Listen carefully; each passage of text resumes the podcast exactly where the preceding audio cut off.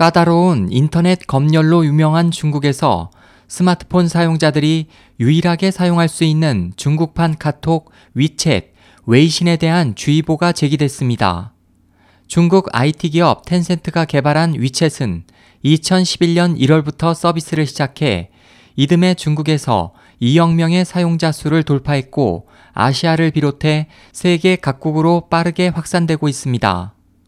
중화권 매체 대기원시보의 최근 보도에 따르면 중국에서는 현재 인터넷 검열 시스템인 장성 방화벽으로 왓츠앱, 바이버, 라인, 트윗, 페이스북 등 해외 유명 앱이 차단돼 있어 현지의 스마트폰 사용자들은 이 위챗을 유일한 메신저로 사용하고 있으며 이들 중에는 티베트 망명 인사도 포함되어 있습니다.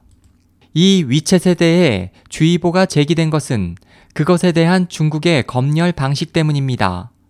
해외 국가의 위챗 사용자들은 자신들이 보내는 모든 메시지가 텐센트의 위탁 관리 시스템인 중앙 서버를 경유한다는 사실은 모르고 있습니다. 다시 말해, 위챗에서 오고 가는 전 세계의 모든 메시지가 이 서버를 통해 중국의 법률과 규정에 반하는지 여부를 일일이 감시받고 있는 것입니다. 보도는 중국이 위챗의 특정 주제와 키워드에 대한 검열 범위를 전 세계로 확장시켰다고 지적했습니다. 다시 말해 해외에서의 통신 기록도 감시 및 통제될 뿐만 아니라 개인 정보가 수집되며 그것이 향후 사용자에 대한 대처에 사용된다는 것입니다. 네트워크상의 정보 통제를 연구하는 캐나다 토론토대의 시티즌 랩에서 실시한 아시아 채팅 연구 결과에 따르면 위챗의 검열 키워드 리스트는 지역에 따라 변합니다. 예를 들어 베이징에서 위챗으로 칭다오에 있는 사람에게 홍콩의 센트럴 점령을 뜻하는 占中이라는 메시지를 보낸다면 곧 차단되는 동시에 발신자의 개인정보가 수집되지만 토론토에서 위챗으로 뉴욕에 있는 사람에게 같은 메시지를 보낼 경우 차단되지는 않지만 역시 발신자의 개인 정보가 기록될 수 있습니다.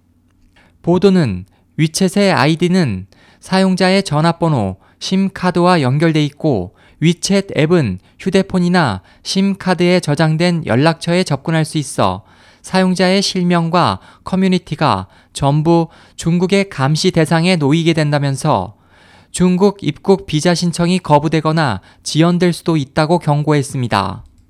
그 밖에도 위챗은 사용자 정보를 수집하는 동시에 악성 코드를 목표 장비에 심을 수 있습니다.